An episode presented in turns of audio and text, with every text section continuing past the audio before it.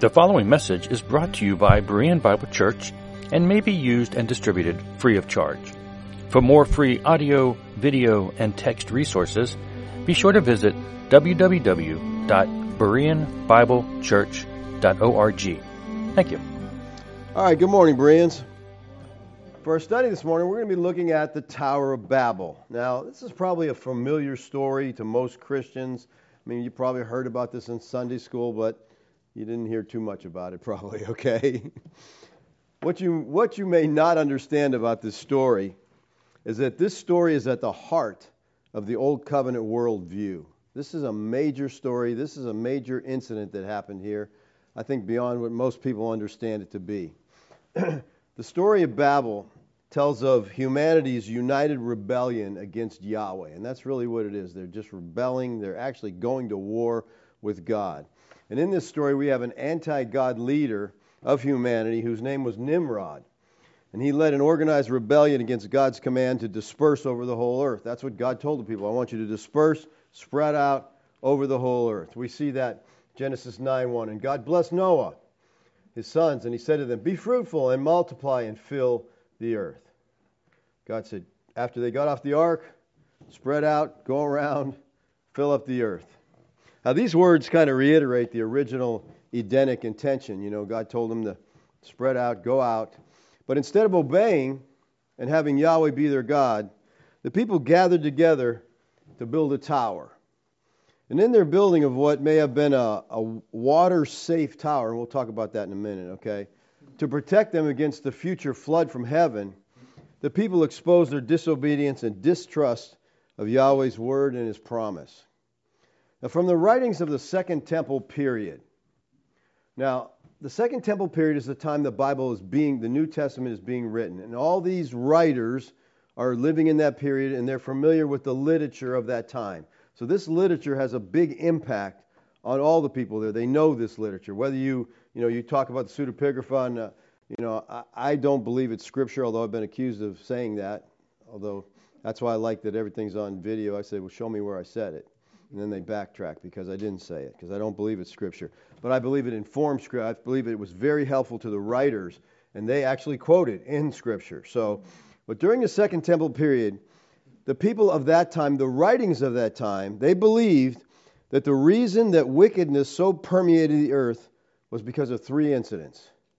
There's three reasons men were so evil. Number one was the fall of Adam and Eve, and we get that, right? That's probably where we'd all stop. Why are men evil? Adam fell in the garden, right? Second one would be what? Okay, the watchers in Genesis 6. All right, sons of God came down to the daughters of men, intermarried. That would be the, what would be the third one? Thank you. I was going to say, hopefully you catch the third one. Okay, all right. The Tower of Babel, okay? So, so in, Genesis, in Genesis 3, we have the fall. In Genesis 6, we have gods leaving heaven come down, intermarrying with people. And in Genesis 11, it reaches its summit in the Tower of Babel. All three events triggered divine judgments of great and enduring consequences. Every one of these triggered judgments, all right? Now, in our current day, mainstream scholarship, which for the most part is liberal, they entirely reject the Genesis account of the confusion of languages they say it's impossible because it conflicts with what are considered well established facts about the history and evolution of language. So they just say, oh, this doesn't work out. No.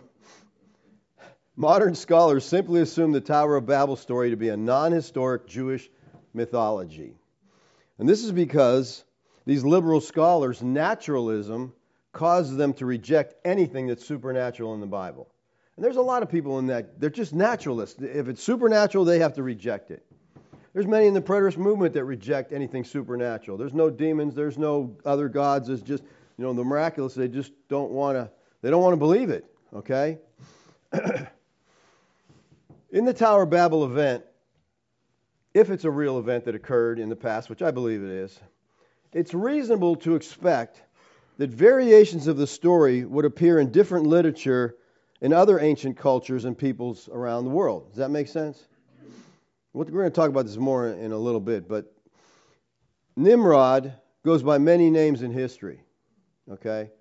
Um, was the Assyrian god of hunting. That's his name in Assyria.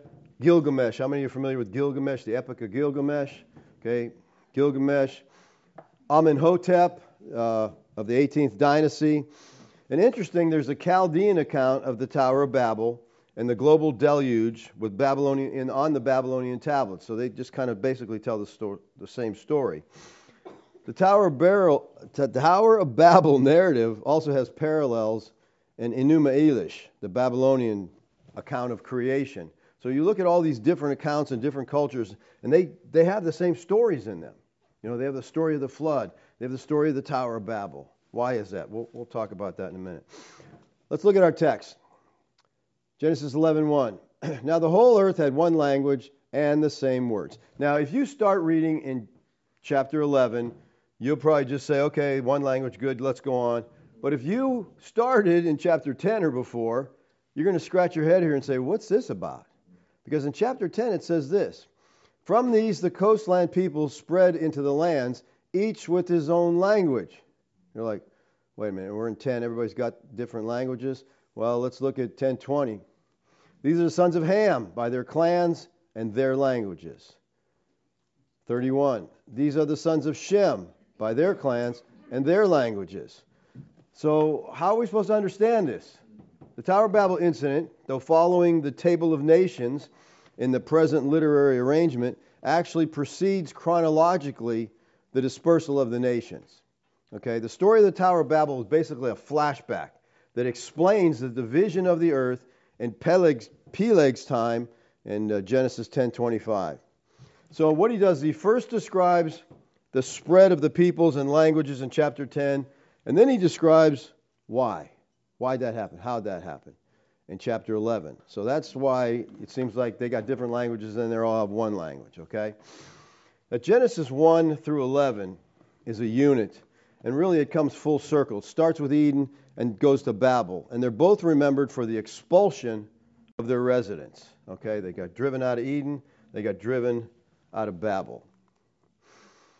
Verse 2 says, And as the peoples migrated from the east, they found a plain in the land of Shinar and settled there. Now, according to Strong's, he says Shinar means a plain in Babylon. Brown, Driver, and Briggs' definition of Shinar is the ancient name for the territory later known as Babylonia and Chaldea. The Hebrew word translated Shinar is Shinar, which is equivalent to the ancient Egyptian word uh, that refers to southern Mesopotamia, and may be a var- variant of the Akkadian word for the ancient Sumerian civilization. So they're, they're arguing about what exactly this word means. What is this location? The Hebrew word Bavel, translated Babel in 11:9, is also used elsewhere in the Bible as referring to a city or a kingdom of Babylon. And this has led many to identify the Tower of Babel as located in Babylon, the ancient city south of present-day Baghdad. You know, where it was actually, you know, some people have claimed to found the tower. Uh, there's a lot of discrepancies here, but let's just stick with the fact this story is true, although we might not know where it is right now. All right? Verse 3 says, And they said to one another, Come, let us make bricks and burn them thoroughly. And they had brick for stone and bitumen for mortar.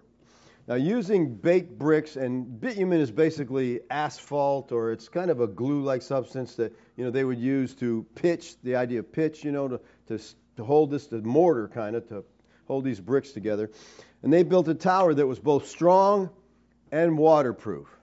And it's important that it's waterproof because they're still mad about the flood. Okay? And they're saying, we're not going to let this happen again. We'll build us a tower. We'll be out of the water. If he, God does this again, he won't get us. Now that's, that's their thinking at, at this time. Verse 4 They then said, Come, let us build ourselves a city and a tower, and its top in the heavens, and let us make a name for ourselves, lest we be dispersed over the face of the whole earth. Okay? Come, let us build ourselves a city and a tower, which top is in the heavens. Now, at some point after the flood, the descendants of Noah, they begin to build this Tower of Babel. Now, building of the tower was, in fact, an attempted war with God. That's basically what's going on here. They're just saying, You're not going to tell us what to do. You're not going to boss us around. And they're just literally rebelling. This is, this is a very significant thing here, okay? We see this in the writings of the rabbis. The rabbis of the 5th century, they preserved this interpretation in their commentary on Genesis. According to Midrash, the people at Shinar said to themselves, God has no right to choose the upper world, heaven, for himself and to leave the lower world, earth, to us. Therefore, we will build a tower with an idol on top holding a sword so that it appears to wage war with God. That's what they're trying to do. Listen, people, God has no right. That's the stupidest thing you could ever say, okay? God has every right to do whatever he wants to do, okay? So the Tower of Babel story is regarded by scholars as one of Mesopotamia's famous man-made sacred mountains, and that's what a ziggurat is. They, they built a ziggurat. A ziggurat is like you know the gods dwelled in the mountains, and this is a man-made mountain for God to dwell on. The Encyclopedia Britannica says this. As noted above, Babylon's, Babylonian ziggurats were large pyramidal step towers. The ruins of the largest remaining ziggurat are 335 feet. We don't care about the meters. And eight, we're Americans, and 80 feet high. This ziggurat is thought to have been more than twice the, that height originally, the height of a modern 16-story building. So that's that's a pretty big, you know, that's a pretty big tower. The, the whole idea, the top of it's in the clouds, all right. So we have to get this in our mind. Ziggurats were divine abodes. They were places where Mesopotamians believed heaven and earth intersected. And the nature of this structure makes evident the purpose for building it. They were trying to bring the divine down to earth. They weren't trying to get to heaven, they were trying to bring God down, all right? And once people reached the top of the staircase, the belief was that heavenly beings would descend to meet them at the apex of the ziggurat, all right? A reference to ziggurat appears in the pre biblical Nisan temple inscription, which says that Warad Sin, king of Larsa, made it a mountain, made it as a mountain, and made its head touch the heavens. Now, this description mirrors what the people of Shinar declare. They say, Let us build ourselves a city and a tower with its top in the heavens. Now, this idea of building this tower and then having God come down and meet with them, when Yahweh appeared in a dream to Jacob, it's most likely that he was on the top of a ziggurat staircase, not a ladder. Okay, the Bible says a ladder. You think about a ladder, you know, just got one rung at a time you're climbing. No, that's probably not the idea here. He said, And he dreamed, and behold, there was a ladder. I think that's a reference to a ziggurat. Set up on the earth, and the top of it reached the heavens. And behold, the angels of God were ascending and descending. You see that? Heaven's coming down. The angels of God are coming down on that. So that, that gives us an understanding of what exactly is going on there. It says the top is in the heavens. Now, the Jewish historian Josephus, who links Nimrod to the building of the Tower of Babel, he writes this. Now it was, now it was Nimrod who excited them to such an affront and contempt of God. He was the grandson of Ham, the son of Noah. So he's the great grandson of Noah. A bold man and a great strength of hand. He persuaded them not to ascribe to God as it was, though his means net they through his means that they were happy, but to believe that their own courage which procured that happiness. So we don't need God to be happy. We create our own happiness, he's basically saying. He also gradually changed the government into tyranny, seeing no other way of turning men from the fear of God, but to bring them into a constant dependence upon his power. So Nimrod saying, I want you to depend on me, don't be dependent on God. He also said he would be revenger, revenged on God. So he's going to pay God back, basically, what he's saying here. He's going to be revenged on God if he should have a mind to drown the world again. So this is the idea. They're concerned about the flood, okay? For that he would build a tower too high for the waters to be able to reach, and that he would avenge himself on God for destroying their forefathers. He's going to avenge himself on God. This is an evil man. You'll understand this hopefully as we go into this a little more. So the motive for building the Tower of Babel, according to Josephus, was to protect, one of the reasons was to protect humanity from another flood. Now, of course, the construction of the Tower of Babel ended when God gave them a show of power and just changed their language and dispersed them all. All right? That was the end. They couldn't communicate anymore, so that's the end of the building project. Now, according to Josephus, it was mainly Nimrod who persuaded his contemporaries to build the tower. But there's, there is other rabbinical sources that say, no, Nimrod separated from the builders. He wasn't really part of it. So you got conflicting stories there. Some among the sinful generation, they even wanted war against God. I mean, they literally think we're going to fight God, we're going to go against God. In the Sibylline books cited by Josephus, it says this They were encouraged in this wild undertaking by the fact that arrows which they shot into the sky fell back dripping with blood. So the people really believe that they could wage war against the inhabitants of heaven. Now, obviously, this is some kind of fantastic story they made up. We just shot arrows into heaven, they came back all bloody. We were killing the people in heaven. You know, it's just absolutely ridiculous. But men are evil, and that's their intention here, okay? Again, they're mad, and so they're going to try to get at God. He says, and the, the, one of the purposes of making this tower was let's make a name for ourselves. They wanted to exalt their own name. Listen, the purpose of the building project, the purpose of everything should be to bring glory to God, not promote our own names, not to promote ourselves. And that's what Solomon does when he built the first temple, saying, Now Yahweh has fulfilled his promise that he made. For I have risen in the pl- I have risen in the place of David my father, and sit on the throne of Israel, as Yahweh promised. And I have built the house for the name of Yahweh, the God of Israel. All right, so Solomon says, I'm building this for the name of God. This is not my undertaking. I'm not trying to promote myself. I'm not trying to do something about this. I'm pr- trying to promote God. But they were doing it to build a name for themselves. And then in 11:5 it says, And Yahweh came down to see the city and the tower which the children of man had built. What does it mean that Yahweh came down? Was he somewhere else? Where was he? What does omnipresence mean? Omnipresence means all of God is everywhere. Don't think about that too long. That'll hurt. Okay? But I mean, so what's he what does he say here? I'm coming down. Well, I think we see the same idea here when you're look, thinking about omnipresence. Look at 2 Kings 17, 18. Therefore Yahweh was very angry with Israel, and he removed them from his presence. Only the tribe of Judah remained. So, I like the way the Christian Standard Bible translates the Hebrew word panim as presence here. Panim means face.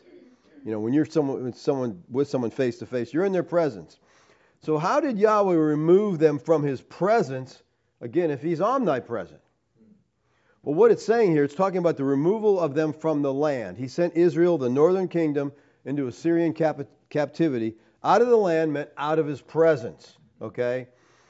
Yahweh is omnipresence, which means, again, all of God is in every place. Yahweh is capable of being everywhere at the same time. His divine presence encompasses the whole universe. There's no location where he doesn't inhabit. So you literally can't be out of his presence. But to be out of his presence, when he said they're out of the land, they're out of my presence, they're out of his favor, they're away from him.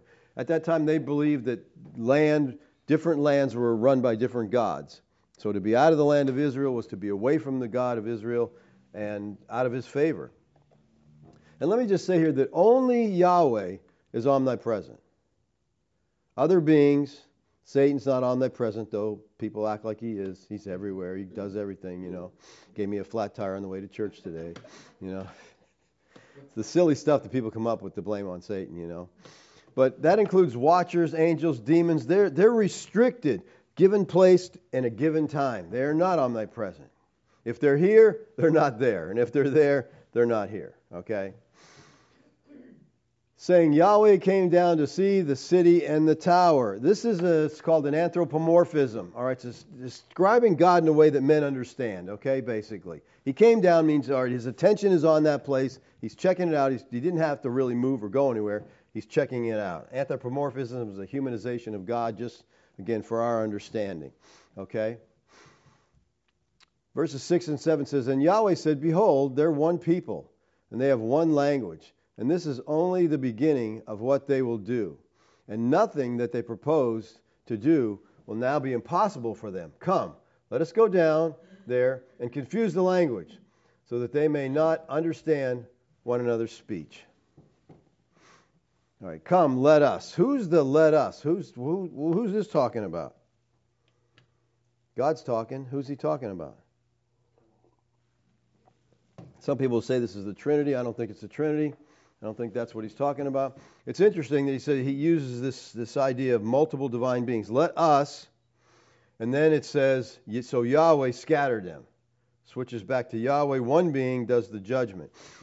Who are these divine beings? I think they must include the heavenly host of 1 Kings 22, the heavenly beings of Job 1 6, the watchers, the seraphs of Isaiah 6. This is God's heavenly host. And I know most people don't think of it this way, but we've got a whole series on this if, you, if you're not up to speed and you want to go back and check it out.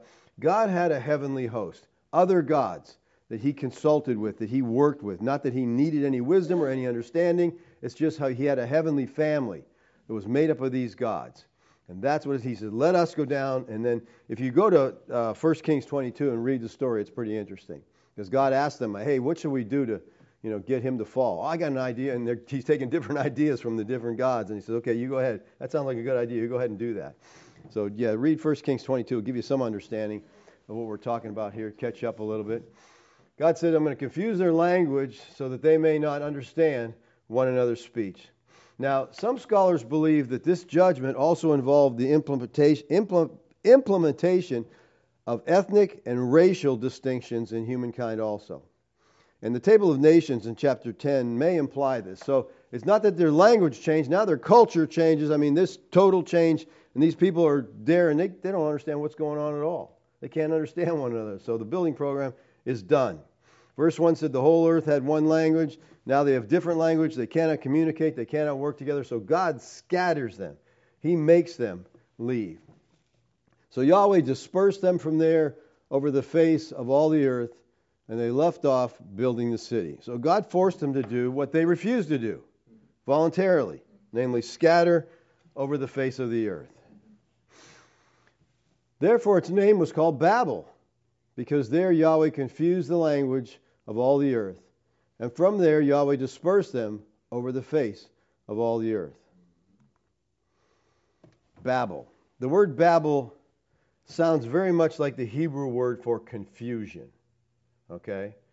But in ancient Akkadian language of that part of the world, Babel, Babel meant gateway to God. So that's what they were trying to build, the gateway to God. But what God did was confuse them, so they couldn't do that anymore. Stop the building program. From there, Yahweh dispersed them over the face of all the earth. Now, after the confusion of the languages, the people scatter.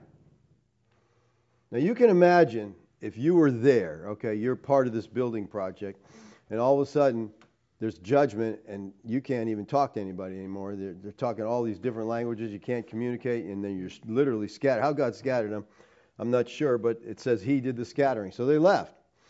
You can imagine that this amazing story would have been passed down from generation to generation.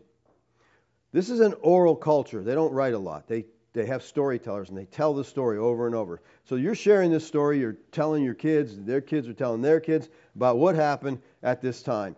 Carried to their new settlements, wherever they ended up, into their new culture, their new language. Now, the Genesis stories, including the creation story, the fall of Adam and Eve, the Garden of Eden, Noah and the flood, Tower of Babel, confusion of languages, they have been found in hundreds of cultures throughout the world. These same stories. Different names, okay? Same stories. Now, this troubles some people, thinking that the Bible borrowed stories from other cultures. Oh, they just borrowed that. And it, I've seen it really upset some people, you know. Well, this isn't true because this is the other culture believed that same thing and they just borrowed it. But remember, people, everybody was one language and one culture until Babel. So when Babel spread, they're telling the same story. Now they're telling it in their culture with maybe a different name for the God, but the Bible is not borrowing from other cultures. It's all the same story.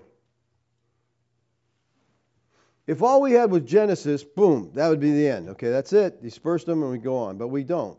Wait, there's more. We can go into Deuteronomy and find some more on this, okay? But I want you to understand this because it's, it's important because I've heard people really stumble when they when they're reading like uh, the Epic of Gilgamesh, and they go, "Well, this sounds like the Bible." Yeah, because that's where it came from. See, they they all had this. They're all together, one history. These stories happened to all these people pre being scattered. So when they scattered, they just took them with them. Now the names were changed, and hundreds of years later, people go, "Oh, That's Gilgamesh. That's not right, you know, and then they don't understand what's going on here. They all started in the same place. That's why the stories are so similar in so many different cultures, because these cultures at one time were all one culture and one people. Now, if we take this and go into Deuteronomy now, keeping in mind what we just read, Deuteronomy 32, 8, and 9. This is uh, an important text in the divine cult, uh, divine worldview there, the viewpoint. Uh, it says, When the Most High gave the nations their inheritance, when he divided mankind, when did that happen? At the Tower of Babel. We just read that, right? When he divided man. So that's what this is talking about back in Genesis 10 and 11. When he divided mankind, he fixed the borders of the peoples according to the number of the sons of God. But Yahweh's portion is his people, Jacob his allotted inheritance. Okay? So he says, when he divided mankind, we see that in Deuteronomy 32, and then we see the same thing in Genesis 11:9. The Lord dispersed them over the face of the earth. That's the same. It's talking about the same thing. Yahweh, in effect, divides the people of the whole nations that were no longer going to be in a relationship with Him. In other words, this is the final straw. Okay, we could say this is a straw that broke the camel's back, so to speak. God says, I'm done with you people. You just keep violating what I ask you to do. You won't listen to me. You won't worship me. You won't do what you're told. I am done. Okay, God reaches the end of his rope here and he says, I'm finished with you. I'm done with you. That's it. No more. And so he got rid of all these nations. He said, I'm done with you. I'm leaving you. He decided to choose a new people and enter into a relationship with a new people that didn't even exist at that time. All right, but he is done. So Genesis 11 is the end when God says, I'm done with you people. It says, He divided mankind and He fixed the borders of the peoples according to the numbers of the sons of God. So all the nations that were there at that time were placed under the authority of members of Yahweh's divine council, other gods. God apportioned or He handed out the nations to the sons of God. And we are told God allotted the gods to those nations. So God decreed in the wake of Babel that the other nations he had forsaken would have these other gods to rule over them. Different territories, different allotments, have different gods over them. So the other nations were assigned to these lesser gods, and it's a judgment from the Most High Yahweh. Now, that this interpretation is sound and accurate, I think, is made clear by a parallel passage Remember, and, and in this passage, God is talking to the nation Israel. It's in Deuteronomy. Deuteronomy 4 19 and 20.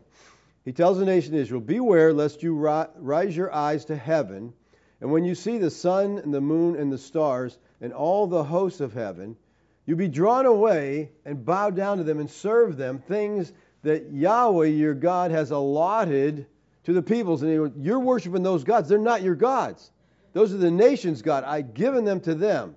He allotted those to the peoples under the whole heaven. But Yahweh has taken you, speaking to Israel, and brought you out of the iron furnace, out of Egypt, to be a people of his own inheritance, as you are this day. Okay, the host of heaven here refers to sentient, created spiritual beings which reside in the heavens. This is God's family. All right? And notice here that these hosts of heavens have been allotted to peoples. The word allotted is the Hebrew word halach, and it means apportioned or assigned. Here we are told that Yahweh has assigned the hosts of heaven to the peoples of all the earth. That's all non Israelites. And listen, there's no Israelites at this time, okay? It's just people. There's no Israel has not been created yet. So God was saying, if you don't want to obey me, I'm not interested in being your God. I'll match you up with some other God, and those disinherited would be in spiritual bondage to these corrupt sons of God. But he said, Israel is going to be my people. And from that fateful decision at Babel onward, the story of the Tanakh is about Israel versus the disinherited nations. That's the whole rest of the Tanakh is about this. From 11 on, I mean, from 12 on, it's about you got the nations and you got Israel. You got Yahweh and you got the corrupt gods battling the whole time. That's what the rest of the Tanakh deals with. So Yahweh disinherited the nations, and in this very next chapter of Genesis, he calls Abram out of Mesopotamia. So, what Yahweh did is he took a man from the heart of the rebellion, Mesopotamia. This is where the tower is, this is where the ba- battle is, this is where the corruption is, and he calls Abram right out of that corruption to be his child. And in chapter 12 of Genesis, now Yahweh said to Abram, Go from your country and your kindred and your father's house to a land that I will show you, and I'll make of you a great nation. And I will bless you and make your name great, so that you will be a blessing. I'll bless those who bless you, and he who dishonors you I will curse. In you all the families of the earth will be blessed. All right, he just dispersed the nations in chapter 11. And in chapter 12, he says, I'm going to use Abraham to bless all those families, all those nations that I just got rid of. Through Abraham, you're going to be blessed. He enters into this covenant and right away makes a promise that these nations will be blessed through Abraham's descendants. Now, one thing I think this helps us understand are you familiar with the doctrine of Israel only? Many of you are familiar with that. that I think this understanding this corrects that misunderstanding of that doctrine. Those who hold to this false teaching say that the term Gentiles only refers to the ten northern tribes of Israel, and thus the Bible was written solely and entirely to national Israel. And therefore, there's nothing in the Bible for us it's all about national Israel. Okay? And now, so they also believe everything ended in AD 70. I mean, everything. That includes salvation. No salvation after AD 70. No sin, no spiritual death, no church, no law. Listen, if you believe this is true, why do you even bother with the Bible? These, these guys are in groups on Facebook arguing, trying to prove their point. I'm like, your point is there is nothing. Why are you on there trying to prove that? Go away. I mean, once you think this is true, then, you know, go on and live your miserable life. And your life is miserable because you don't believe in God, okay? You don't think any of this is for us. And it's just, you know, they just make a mess of the doctrine, okay? They just turn the Bible on its head. And, and they have some good points. And that's what, you know, I think makes people say, well, maybe there's something to this. Listen, I believe that Yahweh has always had a plan for Gentiles. Always. That's who he started with. There was no Israel. First 11 chapters, it's all Gentiles he's dealing with, all nations, okay? He rejects them, but in the rejection, I'm going to get you back, all right? I believe that Yahweh loves Gentiles. I believe that he saves them, and I believe the Bible is the word of the living God, and it's relevant today to us. Now, these Israel only people, they're right when they say that the term nations or Gentiles is used of the northern kingdom of Israel. That's true. But let me make this clear the northern kingdom of Israel is included in the term nations or Gentiles, but it's not exclusive of it. The Greek term ethnos can be used of the ten northern tribes at times. The ten northern tribes are called goy or ethnos, but these terms are not exclusive to the northern kingdom of Israel. I think it was in Ephesians chapter 2, I spent two weeks just dealing with this whole idea of Israel only and the Goy and the nations and what that all means, all right? Now, remember what we said earlier that from the writings of the Second Temple period, they believed that the reason wickedness so permeated the earth was because of these three incidents, okay? The fall of Adam and Eve, sin of the watchers, the Tower of Babel, okay? The fall of man in Genesis 3 was caused, I believe, by the Watchers. Satan was not a snake. It wasn't someone of the animal kingdom. He was a divine being. He was a watcher. He tempted Adam and Eve, got them to fall. So we go to Genesis 6. Genesis 6 is all about the Watchers. They leave heaven, they corrupt mankind. Why'd they do that? Well, because right after Genesis 3, God came to them and He promised them the gospel, okay? Proto-evangelium, Genesis 3.15. I'm going to send someone to fix this mess. So they said, okay, we got to stop that. So let's let's corrupt the human race so the Savior can't come through the race. You know, it'll be a hybrid of God and, and, and man. And so that I believe that was the whole point of that Genesis 6 incursion. And then we get to the Tower of Babel. I believe this is also caused by the watchers. Now, hopefully you're asking, how do you get the watchers at the Tower of Babel? You didn't see them? Huh? You didn't see that in the text? That's a good question. Let me show you where I get this from, okay? Genesis 10, 8 through 10. Cush fathered Nimrod. He was the first on earth to be a mighty man. He was a mighty hunter before Yahweh. Therefore it is said, like Nimrod, a mighty hunter before Yahweh. The beginning of his kingdom was Babel, Erech, Akkad, Calneh, in the land of Shinar. Okay? So the beginning of his kingdom was Babel. So it seems like, and a lot of ancient literature talks about this, that Nimrod was the founder, he was the first king of Babel. Oliver R. Blosser writes, is he says it is possible that Sargon of Akkad, who many secular historians regard as the first ruler of Babylon, may be the Nimrod of Genesis 8, 10, Genesis 10, 8 through 10. Many people in ancient times had more than one name.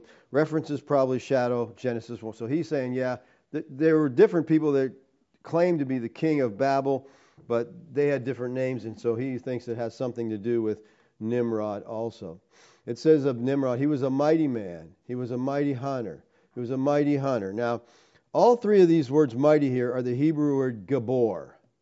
Does that ring a bell with anybody? The word Gabor takes us back to Genesis 6. Okay? The Nephilim were on the earth in those days, and also afterward, when the sons of God came to the daughters of men, and they bore children to them. These were the mighty men of old, men of renown.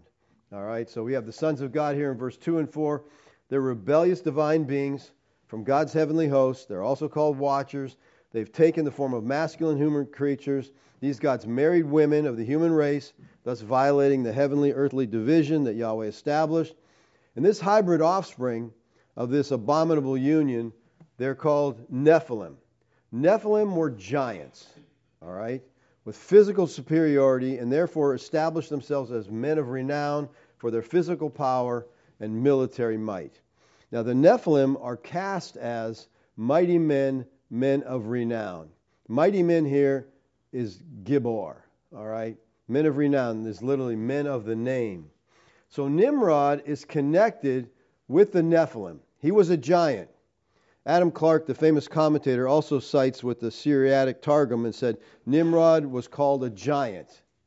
Now, Annette Yoshiko, in her Cambridge University book, Fallen Angels and the History of Judaism and Christianity, states the Nephilim of Genesis 6 4 are always grouped together with the Gibborim, which are the progeny of the Watchers and human women. So she's connecting him.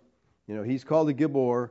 Connecting him with the Nephilim, saying these are, this is what we're talking about. The Nephilim are half God, half man. Okay? They're hybrid beings that were created in Genesis 6. Now it says here he's a mighty man, he's a mighty hunter before Yahweh. Therefore it is said, like Nimrod, a mighty hunter. That sounds good, doesn't it? A mighty hunter. Hey, this guy sounds pretty good. Well, the Hebrew alphabet has no vowels. And so much is lost in this translation, but there's an ancient commentary, the Jerusalem Targum, which is a Jewish rabbinic paraphrase of the Tanakh, and it more accurately describes Nimrod this way Powerful in hunting and wickedness before Yahweh he was a hunter of the sons of men. And he said to them, Depart from the judgment of the Lord and adhere to the judgment of Nimrod. So they're taking the same text here in Genesis and they're making it say that he's a hunter, he's a mighty hunter, but he's hunting men. Okay, and he's full of wickedness and he's hunting down these men and he's killing them. All right, so is that accurate? I don't know. I really don't, but uh, like I said, there's a lot of there's a lot of stuff that points in this direction, okay? I think Isaiah wrote some stuff that shed some light on this. And Isaiah 14, Ezekiel 28, they're both stories about. Let's look at Isaiah. Isaiah 14, 12 through 14. How are you fallen from heaven? Most people say this is the fall of Lucifer. How are you fallen from heaven, O day star, son of dawn? How are you cut down to the ground, you who laid the nations low? You said in your heart, I will ascend to heaven, above the stars of God. I will set my throne on high. I will sit on the mount of the assembly in the far reaches of the north.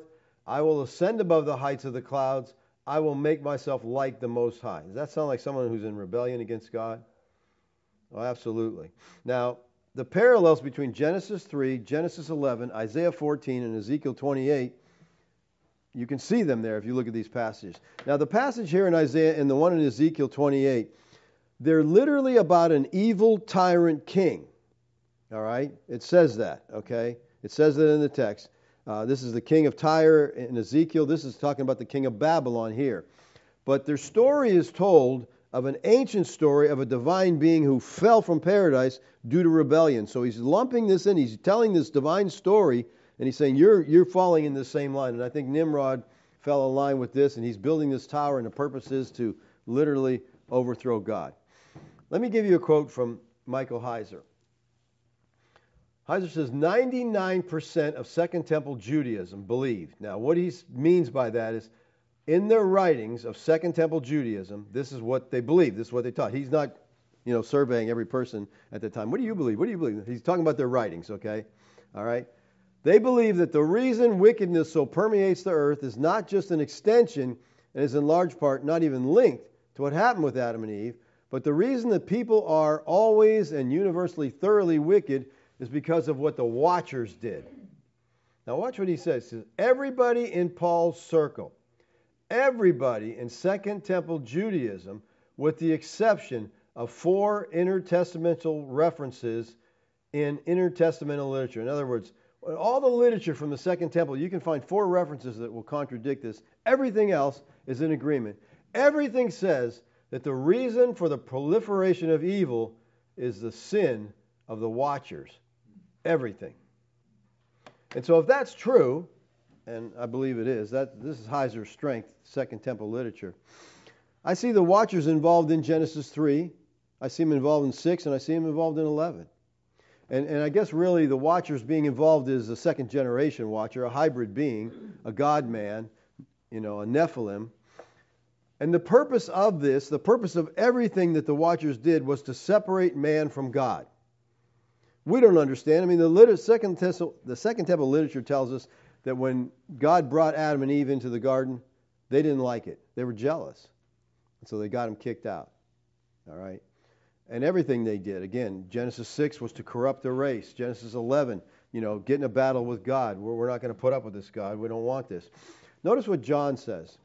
1 John 3 8. He says, Whoever makes a practice of sinning is of the devil, for the devil has been sinning from the beginning.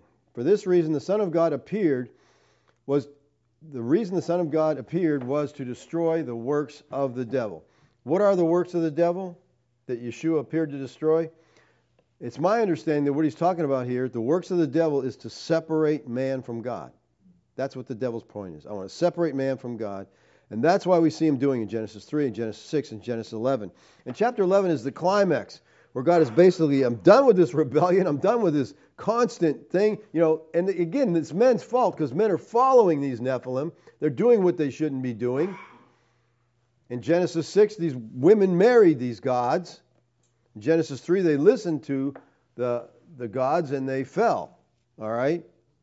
And it culminated in chapter 11. That's the climax. God's done, and he just gives up and turns them over to other gods, and he leaves and he starts all over. And that's why all through the Bible you see Yahweh, the God of Israel.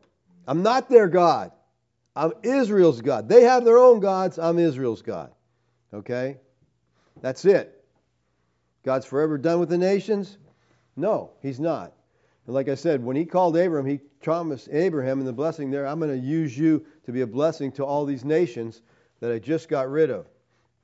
So after about 3,000 years after Babel, Yeshua the Christ, the Son of God, he's born, born of a virgin. He is crucified, he is buried, on the third day he rises from the dead, he ascends to heaven, and on the day of Pentecost, the Holy Spirit came to earth to inhabit the temple, not built with bricks, but with living stones. A temple not in Babel on top of a ziggurat, but a temple in Jerusalem in the upper room. The temple is on earth is the church, God's church. Now, the gift of the Spirit at Pentecost is often associated with Babel. And what's happening at Pentecost is the reversal of Babel. It's the undoing of Babel. And you can see that as you look at the different texts. Now, at Pentecost, you got people of many languages. They gather together and they hear the gospel in one language. So you got all these languages. We got one language, then a whole bunch of languages at Babel. Now you got a whole bunch of languages and they're hearing the gospel in one language. This is being reversed. God said, okay, I'm done. I'm calling the nations back to myself now. Look at this text in, uh, in Acts chapter 2 on Pentecost. And at the sound of the multitude, at the sound the multitude came together, and they were bewildered because each one was hearing them speak in his own language. And they were amazed and astonished, saying, Are not all these who are speaking Galileans? How is it that we hear each of us in our own language? So, what was the gift here? The gift of hearing or the gift of speaking? They're hearing in their own language. They're not saying they're speaking in their own language, okay?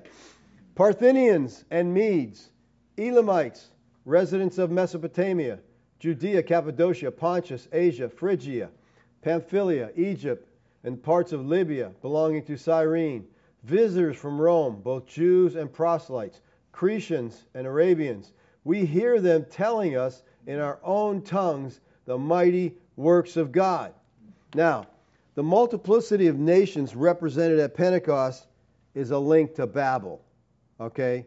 Each nation had a national language. More importantly, all those nations referred to here in Acts 2 were part of the table of nations from Genesis 10 that had been disinherited by Yahweh. And they were divided. At Pentecost, God is calling the nations back to himself. Babel is being undone. Let's back up in Acts 2 1. When the day of Pentecost arrived, they were all together in one place. And suddenly, there came from heaven a sound like a mighty rushing wind, and it filled the entire house where they were sitting. And divided tongues as a fire appeared to them and rested on each one of them, and they were all filled with the Holy Spirit. So we got these divided tongues that are falling on them, they're being filled with the Spirit, and they began to speak in other tongues as the Spirit gave them utterance. All right, so here you got a rushing wind, you got divided tongues as a fire. I think the wind and the fire that accompany the Spirit here in this text are similar to images we see in the Tanakh that, that associated with God. The wind is, a, associated with the presence of God. Fire in the Tanakh is identified with the presence of God. It's a visible manifestation of Yahweh's glory and essence. Remember in the bush, the bush is on fire, and Moses goes over there. What's going on here? That's God's presence. Now, there's in these texts and Pentecost, there's two key terms in this passage that really connect it back to Babel in an unmistakable way. The flaming tongues are described as divided tongues, as the fire appeared on them. The word divided here is diamerizo. This word is used in the Septuagint, but not in Genesis 11. It's found in Deuteronomy 32 8. So when the Most High divided the nation. So we got the same word there, diamerizo, and it's connecting them together. All right, these are connected with Babel and what happened there. The Deuteronomy 32 is a description of what happened at Babel. The other term is the term bewildered in Acts. And they were bewildered. People were like, what is going on here? This is sunheo. Oh, and it's the same word used in the Septuagint version of the Babel story in 11.7 and they're confused their languages. Same word, so he's connecting them together. I think this is a strong indication that Luke is drawing on the Septuagint and specifically the Tower of Babel story in Genesis 11 and Deuteronomy 32:8 to describe the events of Pentecost. See, what happened here has some relationship to what happened at Babel. It is a direct reversal of it. Clearly, Pentecost is the reversal of Babel. First of all, the world comes to one place. Came to one place in Babel to war against God. They came in one place in Jerusalem to hear from God. And the reversals are, are really interesting and striking, I think. The people of the earth came to Babel with one language. The peoples of Israel during Pentecost, they come with all these languages, but they hear the gospel in one language, their own language. Everyone left the Tower of Babel not being able to understand one another's speech, but they left the temple understanding the disciples' speech. They understood it perfectly. The Lord dispersed those in Shinar in confusion, but he dispersed those at Babel with a unified message to their own people. He dispersed, uh, I don't know why I said Babel. He dispersed those at Pentecost with a unified message. Okay, they're going to their own people. Now they're leaving there, they're dispersing, and they're going to their people not as a punishment, but they're taking the gospel back to these other areas. So Pentecost is the reversal of Babel. All those nations, to see what you have, people, from from Genesis 12, God calls Israel. The whole Tanakh's dealing with Israel. Then we start the New Testament, and God says, okay, I'm going back to these people. I'm going to call them also. I'm going to get the nations back. And those nations that Yahweh had rejected and turned over to gods, he's calling them back to himself. People, the gospel is going beyond Israel to the nations. Look at Revelation chapter 20, verses 2 and 3. And he sees the dragon, the ancient serpent, and the devil and Satan. Now, this is the only time where these are all connected together here. The ancient serpents from the garden, the devil and Satan, they're all the same divine being. And he bound him for a thousand years. Now, the thousand years represents the 40 year transition period from Pentecost to Holocaust. Okay, these numbers, a thousand, is a representative number. It doesn't really mean a thousand years. He's talking about the time of transition from the old to the new covenant. And notice that it says Satan is bound through this time. And a lot of people get confused here. How is he bound? Is he bound so what? He's put away and he can't do anything? Look at specifically what it says. He's bound so that he might not deceive the nations any longer. So Satan is bound, and now the gospel can go to the nations. They, they didn't have the gospel, he was blinding them. All nations. All nations the gospel is going to now. So Babel's reversed. Yahweh judges the false gods, and he welcomes the very nations he had forsaken and dispersed in Genesis chapter 11. It's a beautiful story, people. And we also see we see many hints of this throughout the gospel. Luke tells them tells us that the Lord sends out the 70. And again, the gods were the 70. Those were the ones who came down. And so he's giving us hints over and over that Babel is being reversed and God is reaching out to the nations. Let's pray. Father, we thank you for your word to us, Lord. I, Lord, it's encouraging to me as a Gentile to know that even though we continue to sin and God to make you sick at times, you have called us back to yourself. You have loved us. You have made us your own, and we thank you for that, Lord. Help us to understand, Lord, your, your word, the scripture. I pray that we would be willing to spend enough time in it that we'd be able to understand what it is you're saying. Open our eyes, Lord, that we may see you for who you are. I thank you, Lord, for this amazing reversal. Help us understand how wicked men are, Lord. And so wicked that they would literally think they can attack you and overthrow you. God, I thank you that you sit sovereignly over the world we, we live in. Thank you for your grace to us, Lord. Amen. Okay, questions, comments?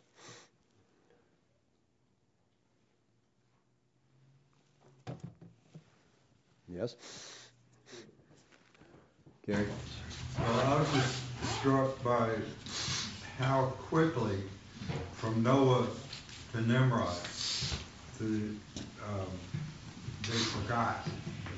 Yeah, uh, yeah. Well, they didn't forget because they were saying you're not going to do that to us again. You know, but yeah, that's. I mean, men. I think it should prove to us men are their heart is only wicked. Okay, the imagination of the thoughts of his heart are wicked continually. Genesis says. All right, and that's that's shown in so many ways. You know. But we see in in the line of kings how one king is a great king and his son is just a disaster. But and it's like they don't catch on about being disciplined, you know. I mean, they get in trouble and they call out to God, and God hears them. I'm like, don't don't listen, God. They're just going to be bad again. Don't listen to them. And He forgives them, and He, you know, gives them a good king, and then they're right back at it again. So, Mike, what's your take on, you know, you listen to Michael Heiser, he's explaining it, the the Hasatan, um, you know, there, there's these the Nephilim, there's all of these divine beings in the Old Testament seem to be the Hasatan almost seems to be like a collective group of opposers to God, versus in the New Testament you have this fully developed idea of a personal opposer. The devil, Satan, is like a singular person. You know, so what's your take on well? In the Tanakh, you don't, you will not get the idea that Satan is a bad guy like you said, Hasatan, the Satan. Okay, it basically means the accuser. That in the Old Testament, God is called Hasatan. Okay, so this is not a, a, a, bad individual. We don't get that idea from there. He's the accuser. Yes, you know he's like you know bringing faults against Israel when they do wrong. But you don't get that. That isn't the fact that Satan is evil does not really start to be developed until the intertestamental period. Then you start seeing that. Then it's full blown in the New Testament. This is an evil individual where it really starts giving us insight, you know, because we don't hear anything about the serpent in the garden until you get to Revelation and he names him. That's the devil and Satan. So, and a lot of, I think we just we have to be careful when we see Hasatan or Satan. Is this an evil being or is this just the accuser, an enemy? Because it can be an enemy. It can be an accuser or it can be a divine being. Now, I think that, that behind these people who were evil was a divine being who was controlling things. And we see that throughout the scriptures. Daniel really gives us some insight into that. But we read back into it what we know, you know, from the New Testament. David? So why is Satan the devil, the ancient serpent? Why is he? Seems like he's solely credited with the deceiving of the nations when the nations were given over to individual gods. Was he? I guess is he? Is he the leader of those gods per se? Well, I think uh, my understanding of that would be because at that time we're talking particularly Rome, and I think Satan was the god over Rome, and Right. that's why that was happening at that time. You know, that's where that's where things were happening at. Okay, Jerusalem was under the power of Rome. Rome was dominating everything. So I, I, I mean, that's how I understand that. Oh, So, I guess what you're saying is because he was the god over Rome, and Rome ruled so many of the nations. Yeah, they were all kinda what you're basically yeah. saying? There was that was the world at that time. Right. Yeah. So, Okay. Were they locked up? The ones we read about in Jude and Second Peter? well, they are now. But it says, you know, Jesus went down. And is it Jude? No, First, Second Peter. Peter, yeah, preached Yeah. the spirits in prison. He went down to the spirits from the time of Noah. It says. Right. Yeah. Well, I think that I think that at Genesis six, Jude seems to indicate there were people that they were locked up already at that time, mm-hmm. waiting to be destroyed. You know, at the second coming. But yeah, they were. Jude gives us that idea, and that's the thing. Jude and Peter, they both quote from Enoch. Okay, so that's pretty important. Okay, it's right in the Bible. People freak out when you say anything about Enoch, but you know. And again, I don't think Enoch's inspired, but it tells us, gives us a lot of understanding of things. Okay, and how they thought. Okay. What about Jasher? Have you read that?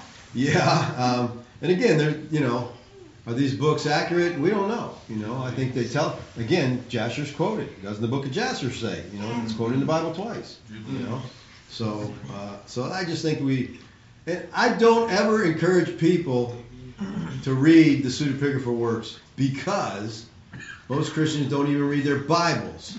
And so until you've read your Bible, if you're reading your Bible on a regular basis, I would encourage you to read some pseudepigrapha. You'll find it very fascinating. Okay, read the Book of Adam and Eve. Read some of these books. You'll be like getting a different idea on some things. You'll be like, wow, that, that's really cool. But if you're not a Bible reader, don't please get Jasher get in the Bible. has Jasher has them shooting the arrows at the sky, and, Right. and the angels are sending down with blood on them. Well, and, And and the-.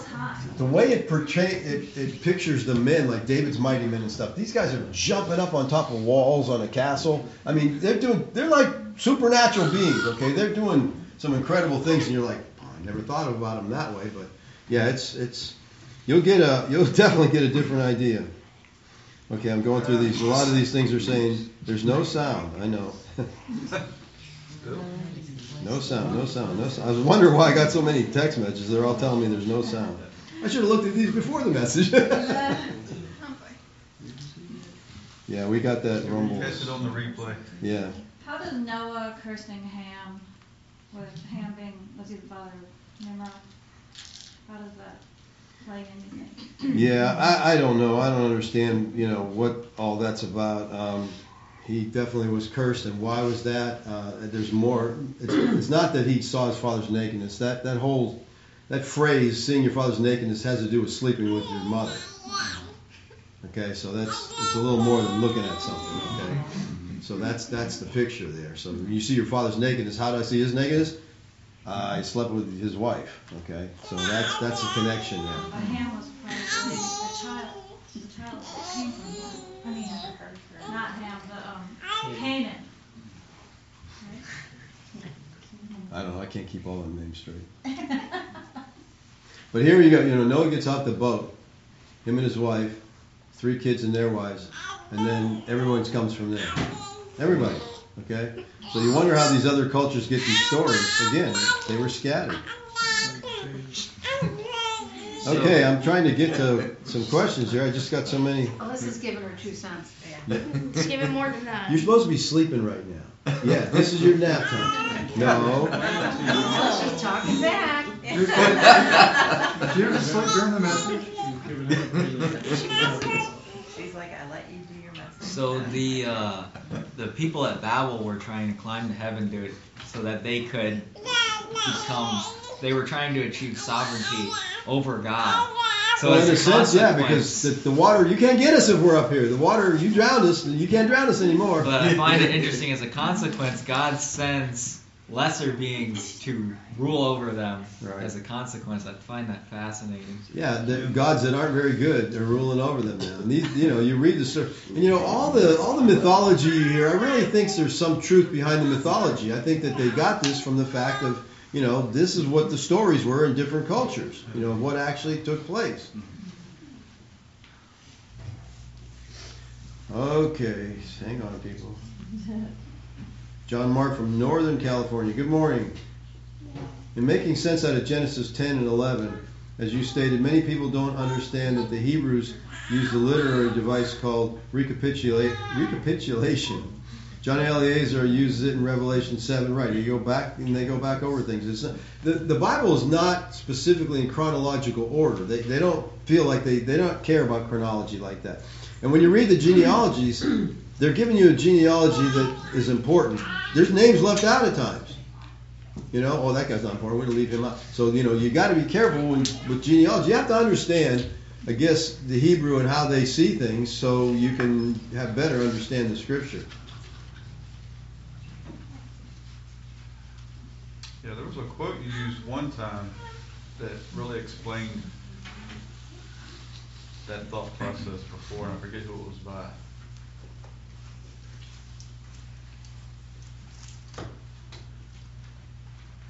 Dean again from California, or Dean from California says the Tower of Babel reminds me of some type of communication device. Once the languages were scrambled, ended construction. Let me tell you something, people. I there's a lot of things in this world that we don't understand. A lot, okay. I mean, I see pictures of buildings that were built hundreds of years ago, and I'm like, that is an incredible, beautiful building. Who built that? We don't have that technology. Then you know, there's just there's so much more beyond that we don't get people just so much you know it's good morning from kingman arizona. I'm very interested in you doing a teaching on the line of ishmael. I'm a kingdom christian but i love my neighbors and also comprehend that out of the three Arab, arabic faiths only two believe in the virgin birth christianity and islam. Jews don't so I'm trying to learn about Ishmael. Well, sorry, but I don't do personal requests. I, study what I'm interested in because if I'm not interested in it, it's really hard to study it. Um, and you know, normally we do verse by verse, and we're getting back to that. Okay, we're going. We're going to go through First Peter, and then through Second Peter, and then when uh, something comes up and I need to throw something else in there, I'll do that. Someone says, "Is the Catholic Church Jesus Church?" My opinion is no. Okay, some many of the things the Catholic, many churches, the Catholic Church doc, you can be a Catholic and be a Christian. Okay, because there, there's Catholics, there's people in the Catholic Church that are Christians. They believe, they trust Christ, but Catholic doctrine is just, you know, got some strange ideas there, people, and and it, they they believe what Christ did on the cross was not enough. Yes, He died for your sins, but you have to do this and this and this to help them out. It wasn't enough. That's blasphemy. Stan? But I think, I guess the way I understand that, that means it's the Roman Catholic Church, not Catholic because. uh, Right, not Catholic meaning universal. Yeah. Not the universal church, the Roman Catholic Church. I'm Yeah. sure that's what you're Yeah, talking there you about. go. Is Satan still bound today? Or what is his role today? He's toast. Uh, God fried him in the second coming. That was it. Listen, all these beings were trying to keep man separated from God. Once Christ died and once the Lord returned and redemption is complete, they got nothing. They're done. But he wiped them all out. Matthew 24, 29 and 30 talks about the stars falling from heaven. That's the power. Those are the gods. Those are the false gods being destroyed at the second coming. He wiped them out. They're done. Now, different people have different ideas, okay, on this. That's my take. I don't think there's any demons today. I think they were all destroyed. I know some people give you a hard time believing that, but you know, I, I really do believe that the gods and the demons were all destroyed. We we fight with our, our evil, you know, sinfulness of man. That's what we battle with. But you know, I now I know there's some in the preterist community that teach the devil is in the lake of fire, but he's ruling things from there. Through the internet. Huh? I mean, if you're in the what is it, it the lake of fire doesn't sound good, right? Mm-hmm. But you're down there and you're still running things. What in the world? So what's the purpose of throwing him in the lake of fire? Well, if he's still running stuff from down there, yeah, cut the internet off from down there. Somebody cut that cable so he can't send out his emails anymore. I just, I just think, you know, people have a hard time with Satan being gone, but you, that's because you don't understand how evil men are. Is it Genesis eight twenty-one Huh? says that? I think it's Genesis eight twenty-one. Yeah, the imagination and the thoughts of his heart are only evil continually. That's man, evil continually. James said, Every man is tempted when he's drawn away of his own lust and enticed.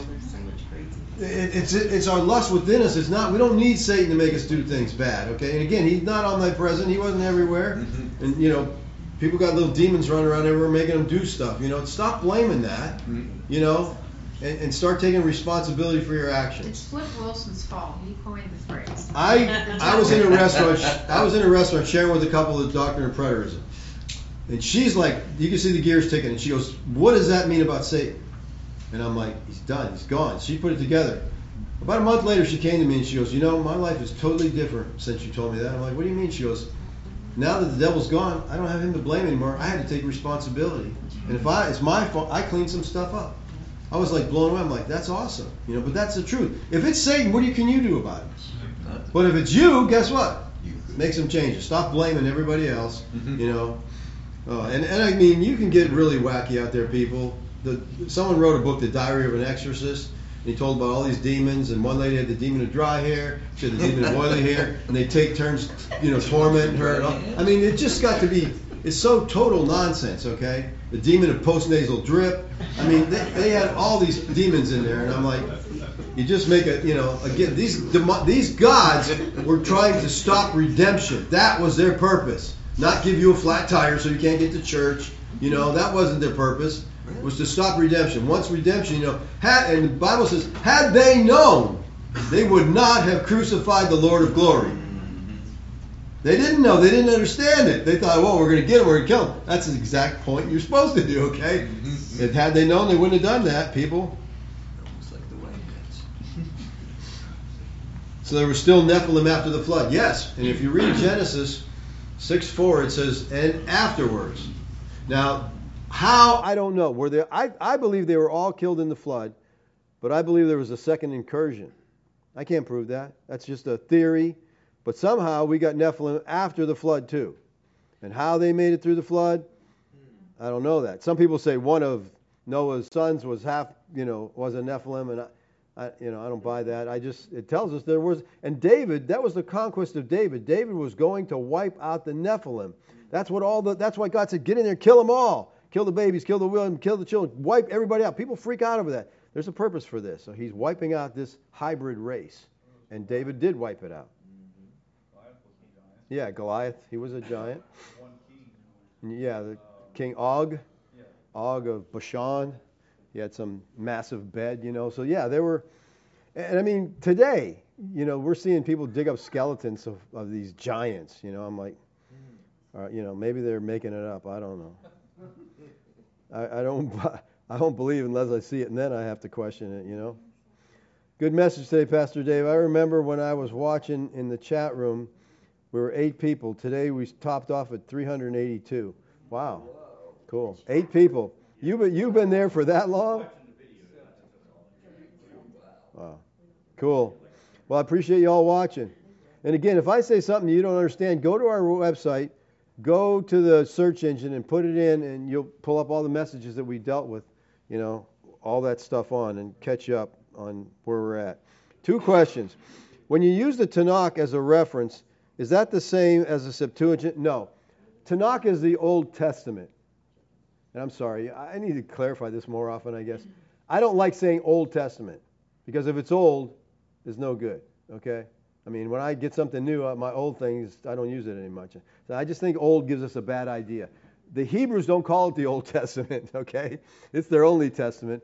They call it the Tanakh. And so I try to use that Hebrew word just to, you know, not use the, I think old is derogatory. Yeah, I used to say that, but that's confusing. Is it, is it your opinion that we might have any bloodline of the Nephilim alive and active today in our political and social culture? Listen, people, that, I, I really, I, many times I'm going back over my doctrine because, am I sure there's no demons today? I mean, look at Congress. Look at the Senate. Am I sure there's, and I mean, really, I'm telling you people, that troubles me because our, our government is one of the evil, Hollywood, evil, corporate America, so evil. I mean, what they're doing with children, the stuff that's going on now, child trafficking, and you know, it's just, it's sickening. There's so much of this, and it makes me think there's an organized evil. It just seems like, but listen, no, men are just evil. Men are evil. And the more money you give them, the more power they want, the more money they want, and the more evil they get. And we have people that are whistleblowers coming out of these groups saying, listen, they are literally sacrificing and eating children. And he said, I drew the line. I walked away. I said, I'm not doing that. I'm not participating in that. That's what these people are doing. Listen, this is why they hate Trump. Okay, he's going after child traffickers. That's one of his main missions in life. And he's done a lot of it. So they hate him because that's Hollywood's all about that. You know, you're familiar with adrenochrome.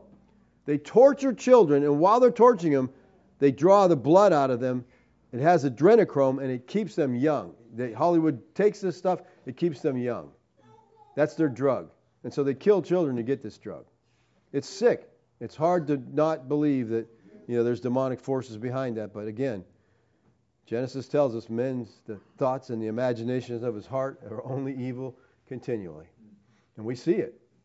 And you can take a person and give them some money or, you know, give them a little power and watch what happens. You know, they can absolutely go crazy. Absolutely go crazy. And the thing is, you know, I believe most people in Congress and the Senate, they're either being blackmailed because they did something wrong and they got caught, or they're being bribed. They're being paid off. How do these people get rich, come out, go into Congress and come out a millionaire? How does that happen? Well, that's a little sideshow there. Yeah, they, they do everything for themselves.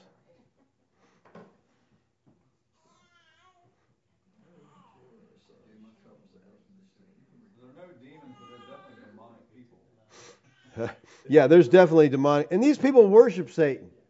Doesn't mean there is Satan. They just work. That's their idea. That's their goal. That's what they want to do. Yeah.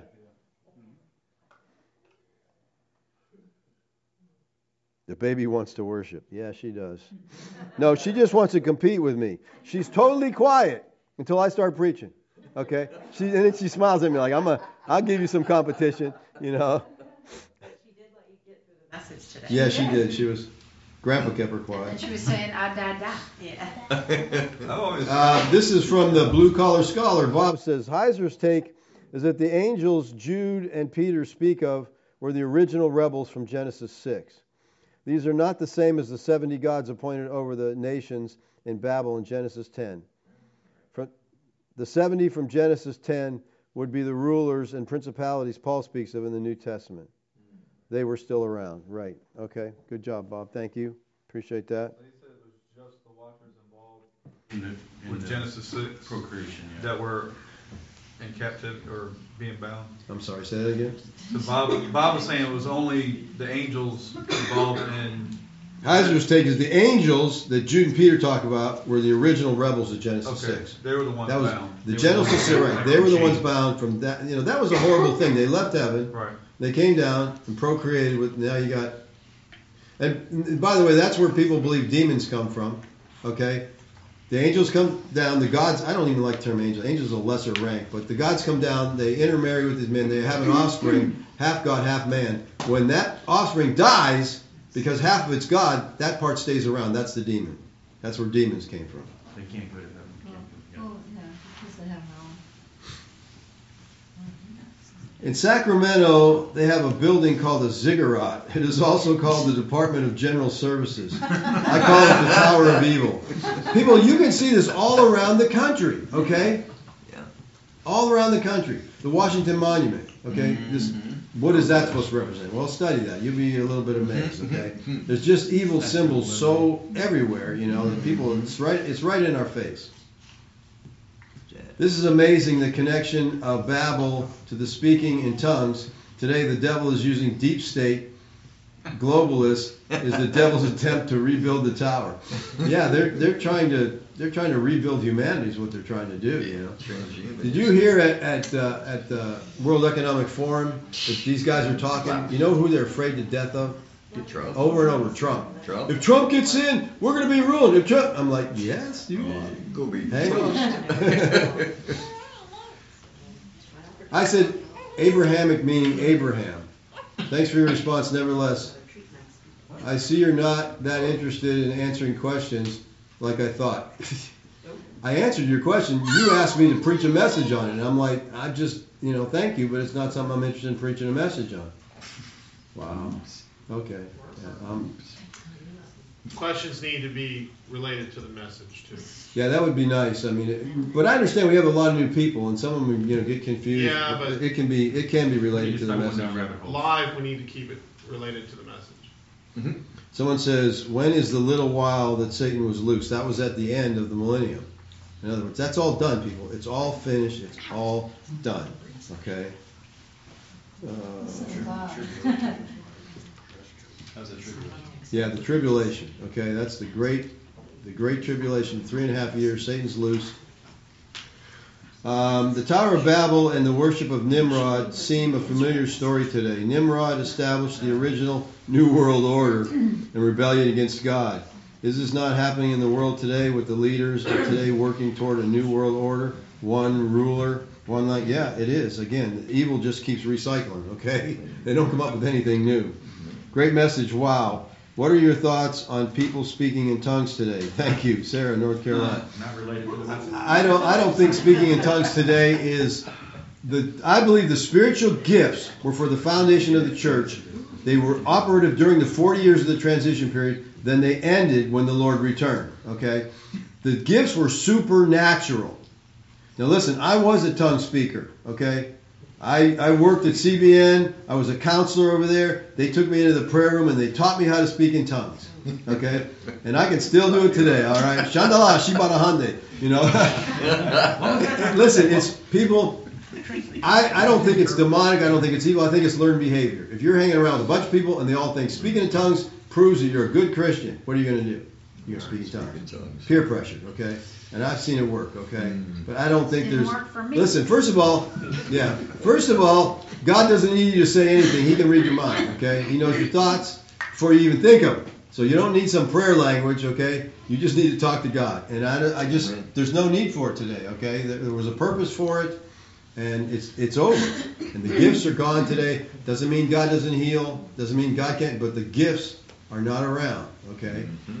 And if someone has a gift of healing, like these TV preachers, mm-hmm. send them to the hospital. Okay, that's where they go, the hospital. Mm-hmm. They don't need to be out in a tent somewhere, you know, charging money for people to do little healings on.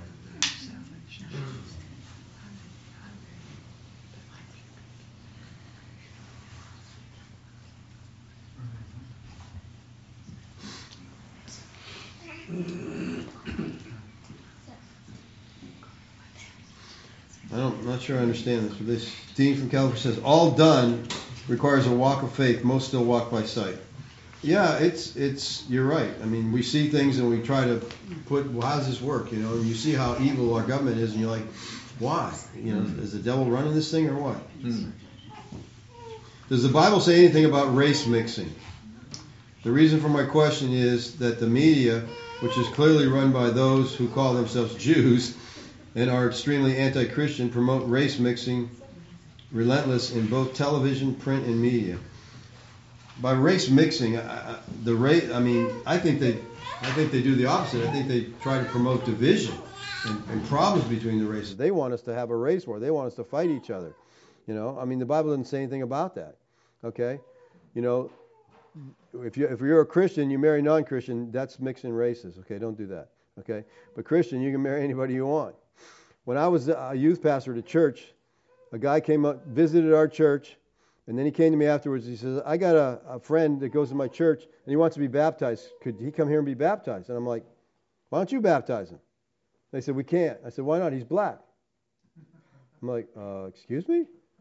We can't put him in the baptism waters that we use." This is serious. A church right here. I mean, a couple miles from here. We can't baptize him. He's black. I said, you know what? You don't have a church. That ain't a church you go to. If you, uh, that is so he can go to your church. He can get saved at your church. Once they're saved, they got to leave. Yeah, they got to leave. Talk about making someone sick. You know, this is churches doing this in the name of the Lord. And you wonder why you know people are so screwed up today.